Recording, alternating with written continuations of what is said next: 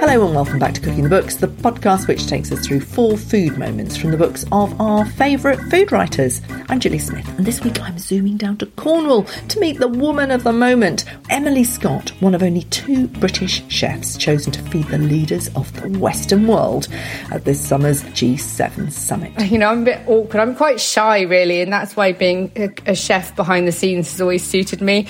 And I kind of looked up, and there's President Biden just standing there, kind of introducing himself to me, and it was like, what? This is really bizarre. Her book, Sea and Shore, is bound to be among the winners of next year's awards, but I was more interested in its subtitle. Recipes and stories from a kitchen in Cornwall, something you usually find on books about a journey of identity for the writer, in which food helps them find out who they really are. I asked Emily if that resonated with her. Gosh, that, that makes me feel quite emotional actually, because um, this book is so personal to me. Um, so it kind of resonates to me in the fact that this this is my story and very much my life, and uh, I think that's what I hope people will will feel when they read it. Tell me a little bit more about that. What I see is beautiful simplicity finding the treasures from the sea and from the land that seem to have been the story of your childhood, the storytelling, the memories. Is that what you're describing as who you are? I think I think that has come with age actually and I think at this point in my life that has been why I've been able to write the book because I've been slightly stuck in who I was or am. And so to be able to, to put all these words onto paper, and I wouldn't consider myself a writer at all, although now I probably, I think I, I think I am actually. but, uh, I never thought I had all those words in me, but I think with age, which is a really interesting thing because with age comes confidence and I'm a big self-doubter so all those all those memories and moments and things that make me my, me are now on paper which is incredibly special from personally. For me it's all about senses uh, smells taste the way a place makes you feel. So it's all very simple. And, but I I have been banging the, the simplicity drum so to speak for years. So it's quite nice to be heard now yeah, I mean, you know, it, I feel so sorry for kids. All that amazing magic is locked inside their heads. They don't have the age, the maturity, the confidence to speak it out. It does take some time, unless you're an extraordinary prodigy, to be able to put all that those jigsaw pieces into one picture that you can then put on the page. It takes time. Yeah, time. And time is an interesting thing because I'm quite impatient as a person. So I I quite and I'm a doer so so what's special about this book is it has taken so much time.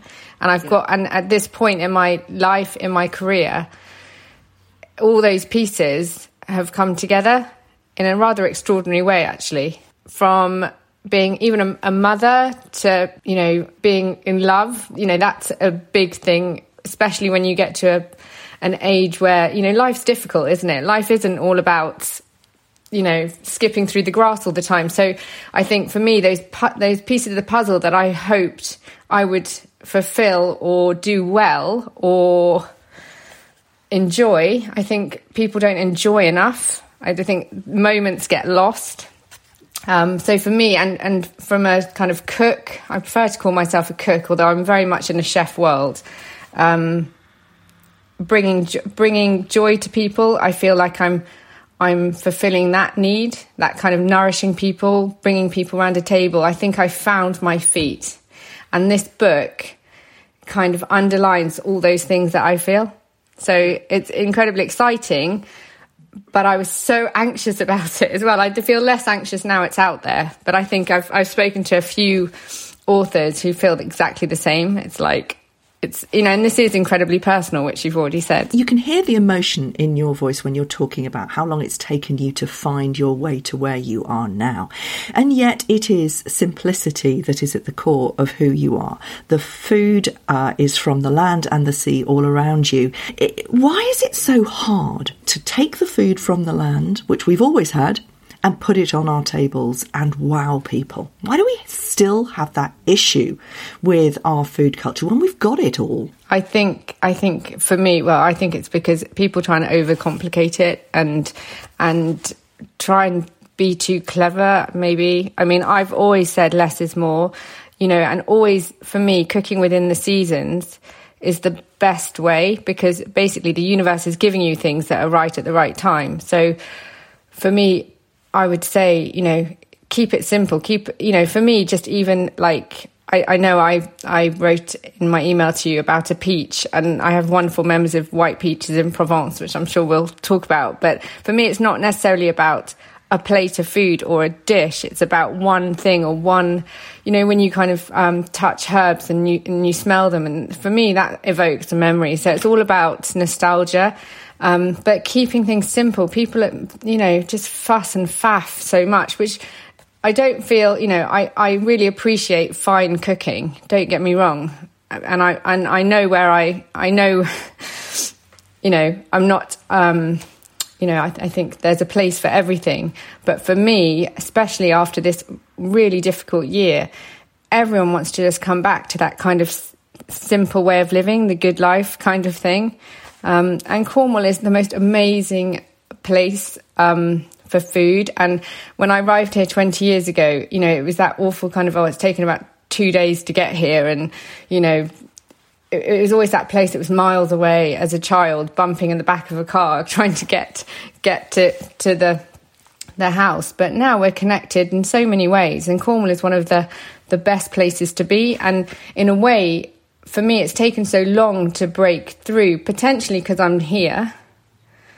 Because obviously, if maybe if I was in London, but then to me, London is probably so competitive with amazing people and amazing food and so in a way i kind of have been quietly consistent down here and suddenly it's all working for me because of maybe just it's the right it's the right time isn't it and the simplicity drum is is is being heard well, exactly. And it is exactly what we need. And we're going to talk about cooking for President Biden and Macron and all the rest of the G7 in a second. But, you know, lockdown has encouraged the tourist industry to head southwest. And Cornwall has totally scooped up.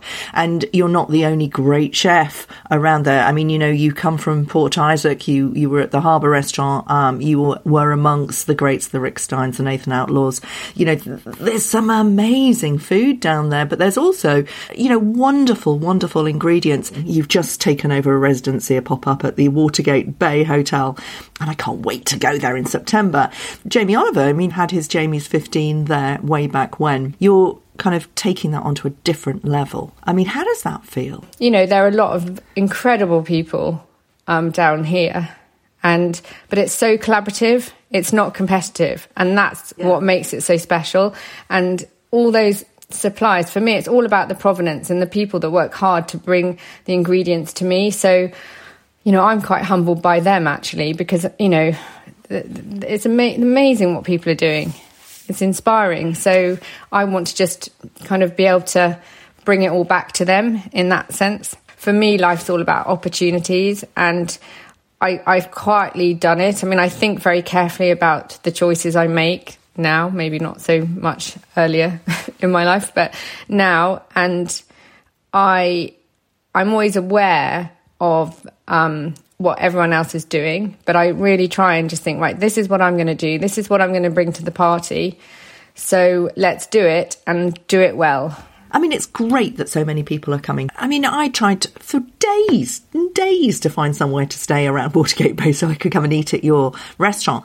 I mean, it was almost impossible. But I just wonder after these couple of summers of everyone in Britain going down to, to Cornwall, or so it seems, whether that itself, if everybody's kind of eating great food and really recognising who they are as well and what this amazing country can provide. I wonder if that itself is going to boost the interest in in British food culture. I hope so. I think I think generally hospitality is is an incredibly it's incredibly challenging. I can't oh I can't tell you how challenging it is, and almost I almost got to a point of like oh why am I doing this? Because actually it's wonderful to have so many people back. There's quite a lot of unrelaxed, uptight people, and I get that, but we're getting the brunt of it in some ways. We're getting a lot of lovely people, but there's a, I think at the moment, there's this kind of it's still quite bumpy. It's a bit like being out to sea on a boat you don't really want to be on because you never know quite how people are going to react, I think. And that's partly because of the, the trauma,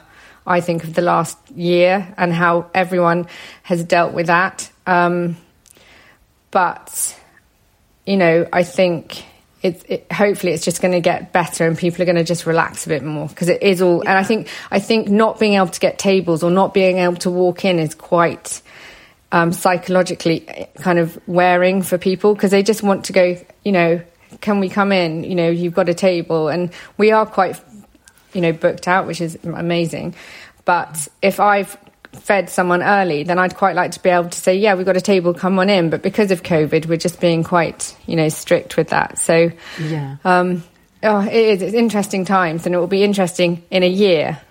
We'll look back and, and, and see how we all felt or feel. Tell us about the G7. What an amazing. Tell us about the moment when you found out that you were going to be uh, one of the, the chefs chosen to represent British food at the G7 summit. So I had a phone call saying that I was had been on a long list and then I was on a short list and then it was down to two. And me being me was like, oh well, being on the long list is amazing, wow. But then when I found out it was down to two, I just said to my partner Mark that I've got to get this job now because no one will talk about the runner up. I need this job. Just being, and that was more to do with me than anything. And of course, if I hadn't got it, I would have been very happy to have been the runner up. Um, but then when I got the phone call from the cabinet office that I'd got the job, I was just kind of slightly bemused, but then thought this this is my this is it. This is my brief. This is everything I could have wished for to be given creative control from the menu to the table to the flowers to everything. I just hit the brief. So unbelievable. Quite, uh, it was amazing having Zoom calls with the kind of Downing Street and the cabinet office because it was it was like they were looking at me to say, so how, how is this going to work? How is this going to run? And I don't know whether in your career you've ever thought, oh my God, they're actually asking me. asking me my what I think and how it's going to be. And one of the most surreal moments is, was being on site, surrounded by um, Biden's Secret Service team and Downing Street, and me being in the middle, telling everyone how it was going to run. And that that is such a funny, funny moment for me because, you know, I consider myself quite quite little in some ways, and it was quite a big thing to do, but we pulled it off. But I have such a cool team, honestly. When I told them about it, um, they just it was amazing. They, they took it all in their stride, and we absolutely delivered what we said we were going to deliver. So tell us what you cooked. When I submitted my menu, they wanted menus, sample menus. I submitted one because in my way I thought actually I'm going to submit what I want to cook and I want to bring to the party, um, not kind of four different menus and then let's spend another four hours discussing what, how, when. So um, for the reception, which was quite um, challenging because obviously with COVID you can't hand anything round, and so it all had to be kind of picnic style. Kind of sounds a bit odd, picnic style canapes that they had to take away.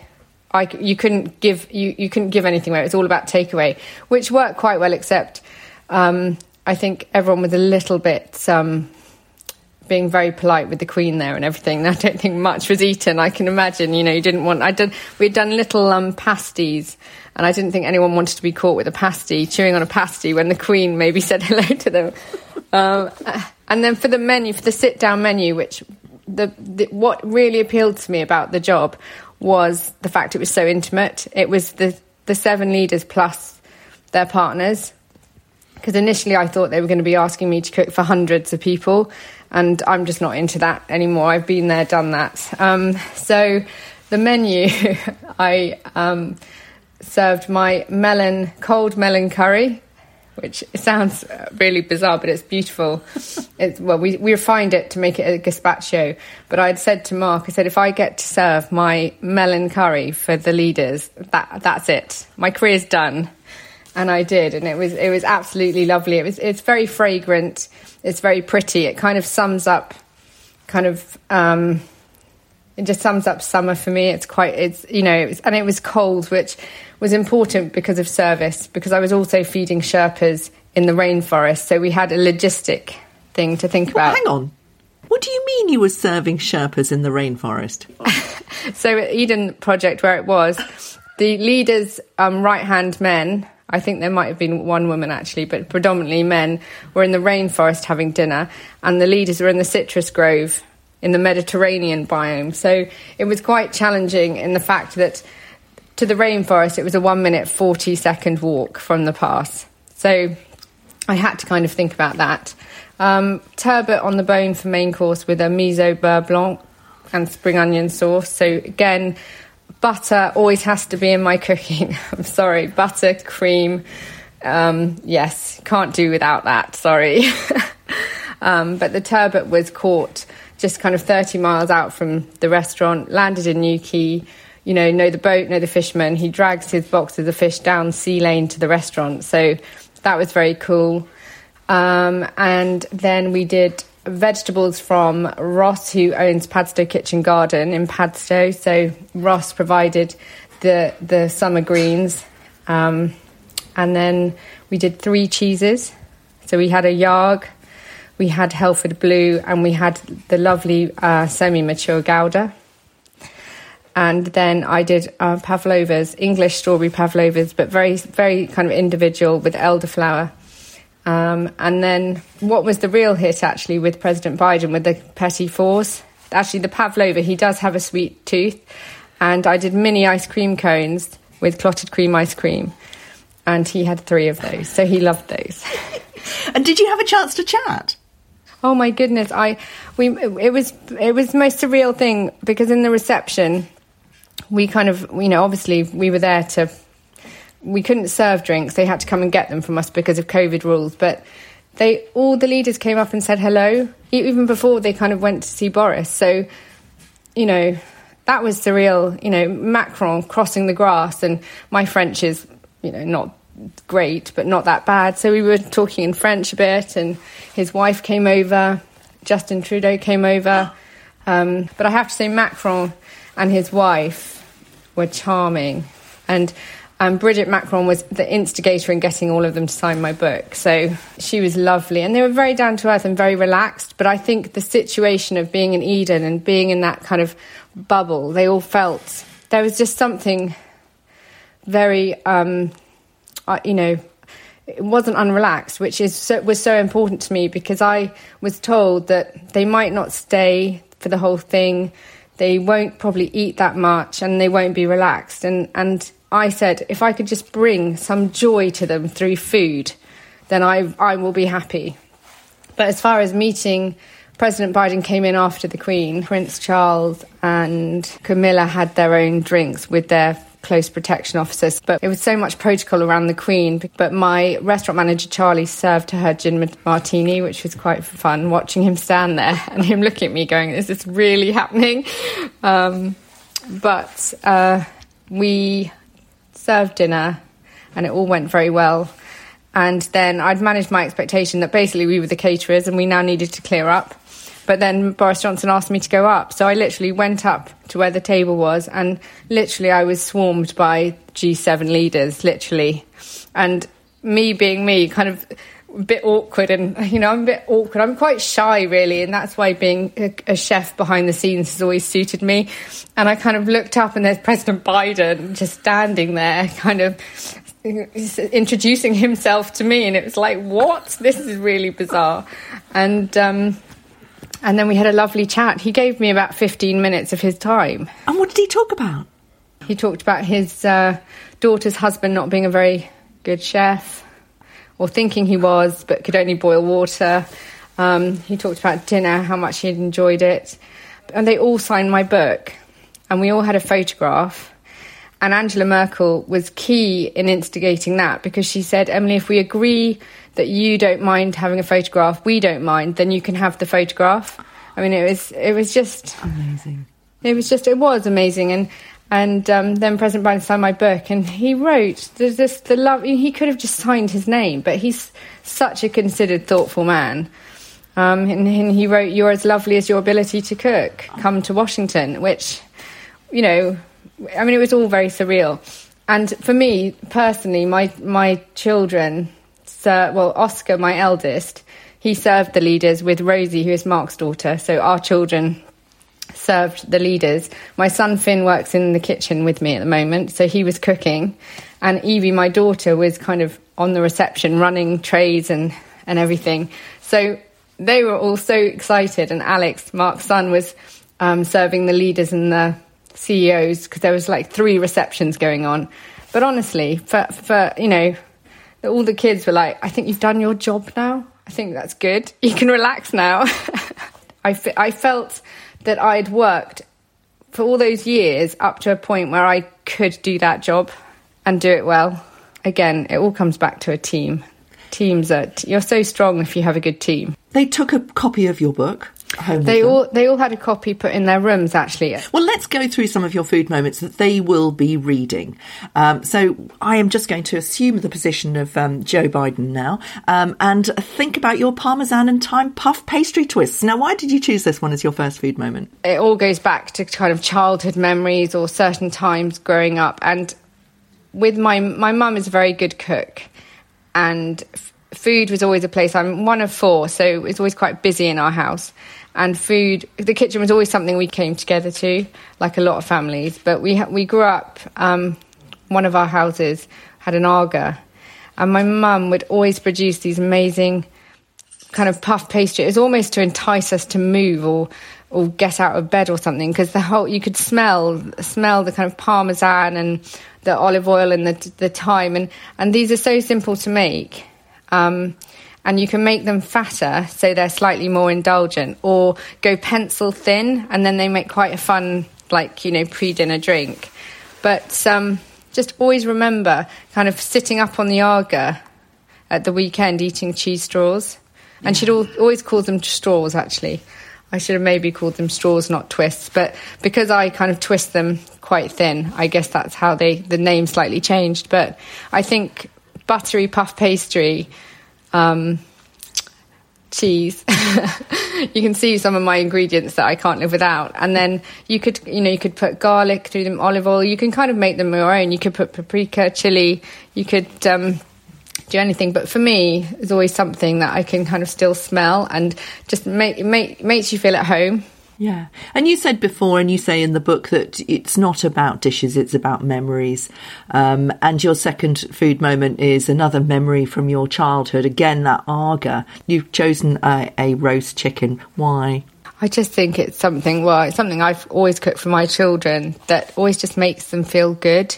It kind of gives them a hug. And I, I don't know, I'm not that routine about what we eat. Actually, they always joke that I don't cook enough at home, but I, you know, I think I love being cooked for actually. So I do I do cook at home, but we always have a late lunch on Sunday. Roast chicken's always something that's just important. You know, you put it in the middle of the table and then you share it. Roast chicken, I think, is just one of those dishes for us as a family that will always always be up there. And you know, I make sure you kind of you know, there's lots of herbs, garlic, lemon, and tarragon mayo is always I mean, tarragon is such an underrated herb, and I absolutely love it. And you know, even when I had the pub, I did.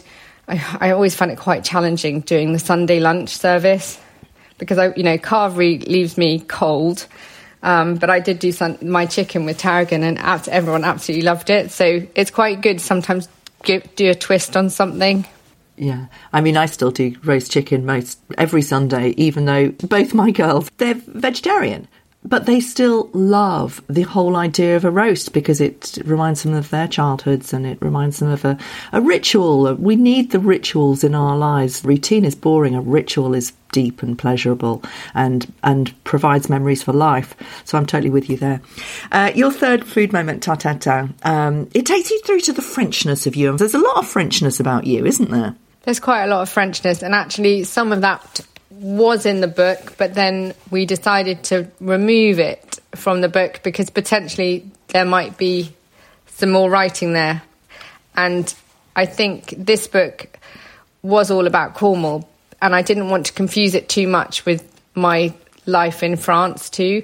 My grandfather was French, so we spent a lot of our childhood in Provence. If we weren't in Provence, we were in Cornwall because my grandmother had a house in Porthilly Lane, so we were quite lucky high days and holidays, kind of Cornwall, Provence, uh, cold, wet Cornwall, warm Provence. Sometimes we, you know, it was nicer to go to Provence, but um, the the French side is is something that is very part of our life, my life.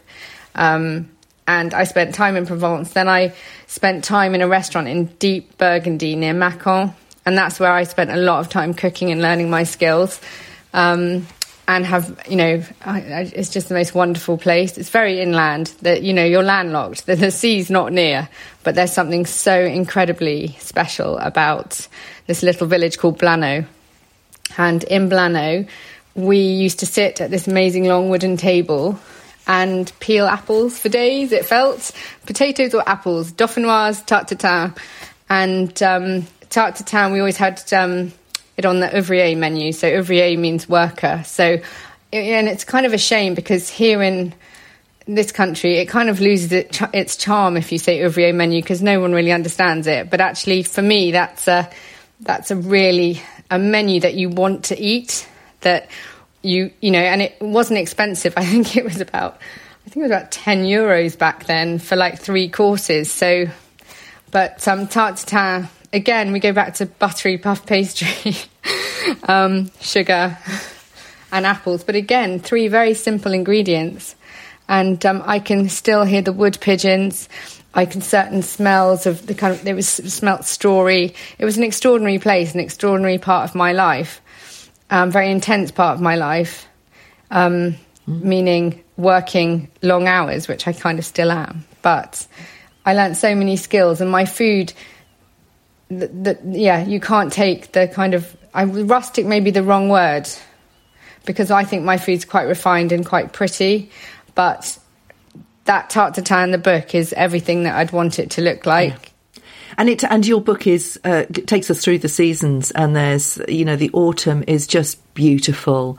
Uh, you have such wonderful photographs in, in, in the book as well, but you the, through your words you take us to the autumn of Cornwall uh, through the Frenchness of the tatin. It's, it's, very beautiful. Your your final food, food, moment is the saffron fish stew, and it's all about the sustainable, uh, wonderful fish that you can get in your part of the world. Um, is that why you chose it? I think so. It doesn't necessarily have to be expensive fish, um, and I want to kind of inspire people to go to their fishmonger, to use those people that know what they're doing. Even in Padstow, you could walk along the harbour, and if there's a fisherman, you could speak to them. They're all, you know, you just strike up a conversation, and um, it's a, you know, I think the fish stew. If you make the base, which I think in my book, fennel, creme fraiche feature quite a lot, but this is the fennel based tomato fennel based fish stew, but you could put whatever you want in it. Um, whether it's, I mean, red mullet's quite expensive, but does come in. We had some last week that came in off the boat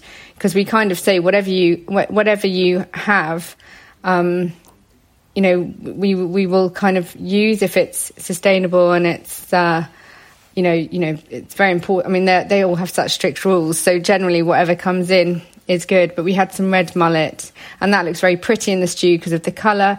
Monkfish works well in the stew, um, but you could do you know the cheaper fish as well. Um, I put scallops, prawns. I can get English prawns here, but they are very expensive. But again, it's just it's having a go at at just you know fish is very quick to cook. It's very very um, easy if you use the people that can do the the technical part, I guess. I want to inspire people to cook fish more because I think we live in this world. Everyone's rushing around, everyone wants convenience, everyone is kind of on a time timeline, which I think actually maybe just slow down, try and slow down, or rush slowly. I talk about in the book, which is very Cornish, rush slowly, meaning do everything tomorrow. Thanks for listening. You can buy all the books featured on Cooking the Books by clicking on the bookshop tab at gillysmith.com. And while you're there, do sign up for the newsletter to keep up with all my news, especially about the Cooking the Books Supper Club. Don't forget to rate and review the podcast on Apple Podcasts, and I'll see you next week when I'm zooming off to the Baltic with Polish food writer Zuza Zak.